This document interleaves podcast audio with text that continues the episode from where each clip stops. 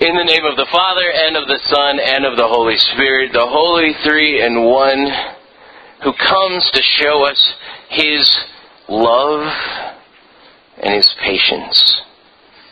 Dear brothers and sisters in Christ, have you ever seen an imperfect bride? If you've ever gone to a wedding and seen an imperfect bride, you're probably one of the few people in all of our culture. Because most of the time, when you go to a wedding and you see that bride walking down the aisle, there is almost nothing about her that is imperfect. And it's that way by design. Ever since the moment that she bought that dress, ever since the moment that she started putting on her makeup and doing her hair and all of that stuff, it was all so that she could present herself as perfectly as she could to that man standing there at the altar waiting for her. So we don't see too many imperfect brides. We recognize that it takes a little bit in order to be that perfect bride. It takes maybe a little bit of sucking in and then getting corseted up like you're in a straitjacket. It takes a little bit of some painful shoes, probably. It takes a little bit of some teasing of your hair and more makeup than what you've probably ever put on in your entire life in order to look that way. I've had even the privilege of being at some of your weddings, and I've been able to see you walk down that aisle and see that kind of glow on you as you walk down, knowing that at that very moment that you have spent all of that time getting ready for that very moment. Getting rid of all of the imperfections that you can, hiding all of those things that you probably want to hide.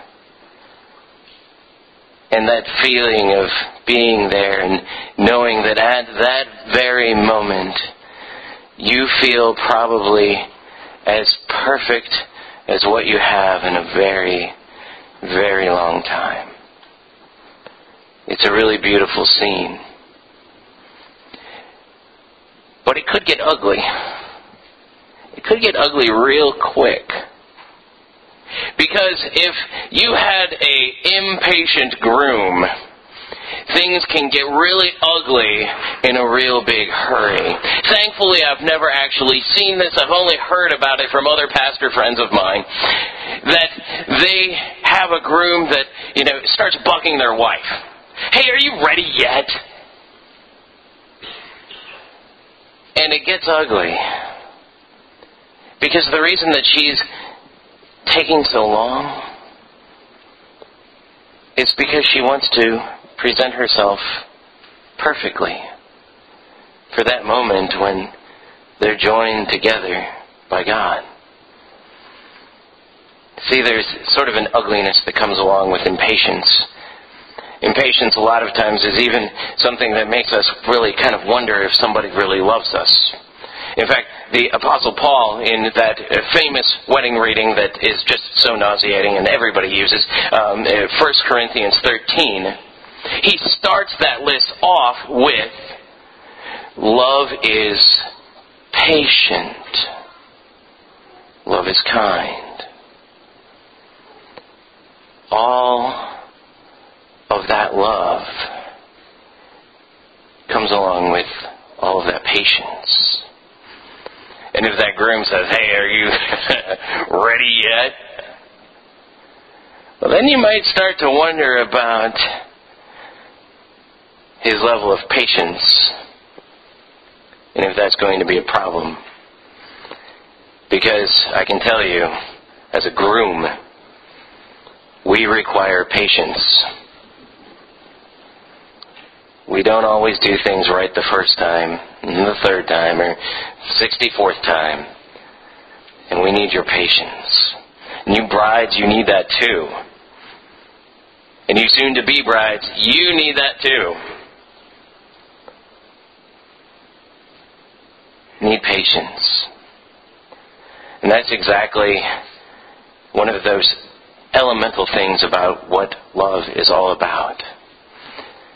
When you love somebody, you, you've actually found that person that you're willing to be patient with. You're willing to sort of uh, shut up for a while. To sit there and to say, okay, th- this will get better. And I'm not going to force you to get better. But it'll get better. And I'll be patient and I'll wait for it to happen. You see, that's the same kind of love that Christ shows to us. That's the same kind of love that the Apostle Peter is talking about here in his second letter. He's saying, Do not think that God is slow. And he's saying that to a bunch of people that are probably waiting on pins and needles, just like a bride, for their groom to show up. Because you see, in Peter's day, the, the thing was actually flipped around. What you had was a lot of times the brides were they were ready you know from the get go but the grooms seemed to take forever. The grooms were off like at their bachelor party or whatever and then they'd stroll in whenever they thought it was convenient for them we've gotten rid of that guys don't try to do that when you get married it won't turn out well But The whole idea was that a bride would wait for her groom to come and wait for that perfect moment. And she would spend all of that time getting ready for him, being prepared for his coming. The season of Advent is a season of preparation. It's a season where we think about how we are preparing ourselves for our coming groom, Jesus Christ. And this might be a little bit of a weird metaphor for those of us who are guys. I mean, we don't really think about necessarily getting ready for our groom to come. We aren't brought up with that sort of being a part of our brains. We might think about it like in seventh grade. You remember when you took that bottle of Old Spice or Brut and you bathed in it? Right before that first little mixer, or maybe right before your first date. It's that kind of getting ready that you're trying to cover up your imperfections. Which Brut is kind of an imperfection in itself, but you're trying to cover up some other imperfections. That is what Peter is saying here.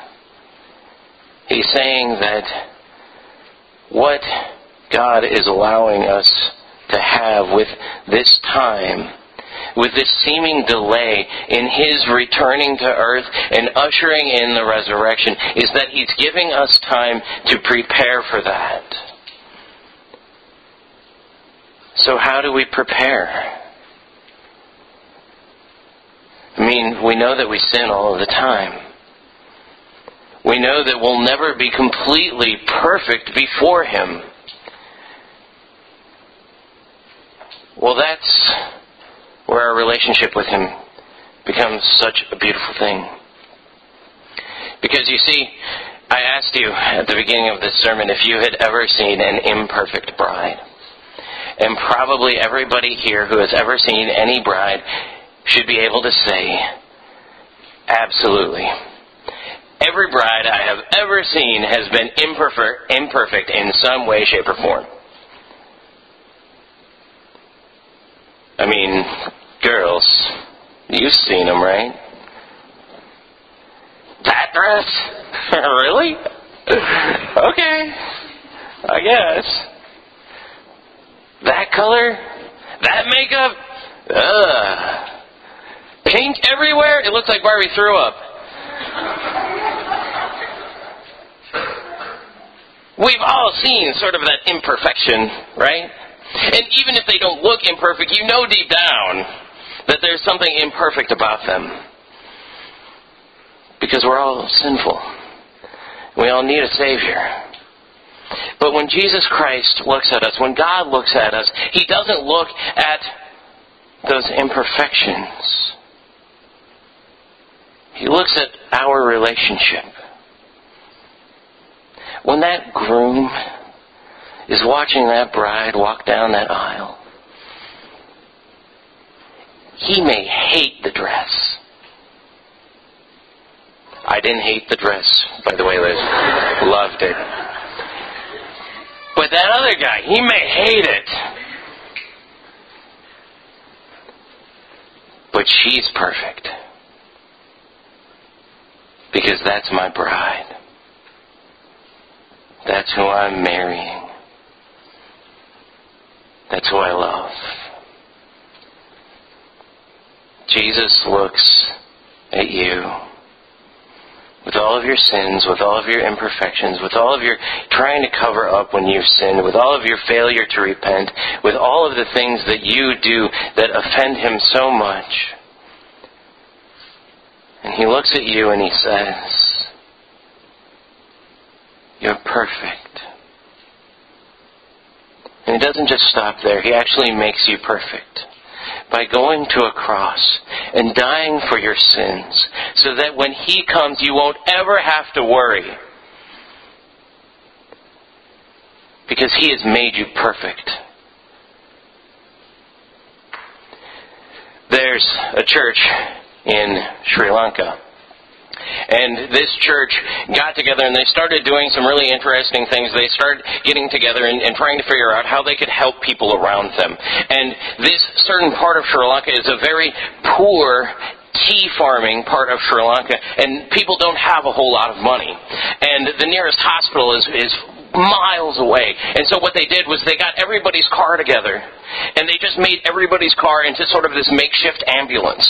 And they would drive these sick people over to the hospital because otherwise they would have to try to walk or take some sort of animal over to the hospital and they knew that they couldn't do that so they just offered up their cars and said i don't really need this car you can have it it's yours we're going to turn it into an ambulance well, they kept on doing that for a while, and, and they, they started getting to know people a whole lot better. And one of the things that they started getting to know about this little community is that they had a huge problem with people, well, just wanting to get married but not being able to. And the reason for that was that none of them were wealthy enough to put on a wedding service. And the most expensive part their wedding services were normally having a wedding dress. And so, what this church did was they went out and they bought 32 wedding dresses. A size for everybody that they could think of. And every time they found two people that were so in love that they wanted to get married, they said, Don't worry about the costs. Don't worry about the dress. Here you go. That's what Jesus does for us. Don't worry about the cost of your sins. I've paid for them. Don't worry about being imperfect. I made you perfect. Wear my dress my righteousness, my love. Amen.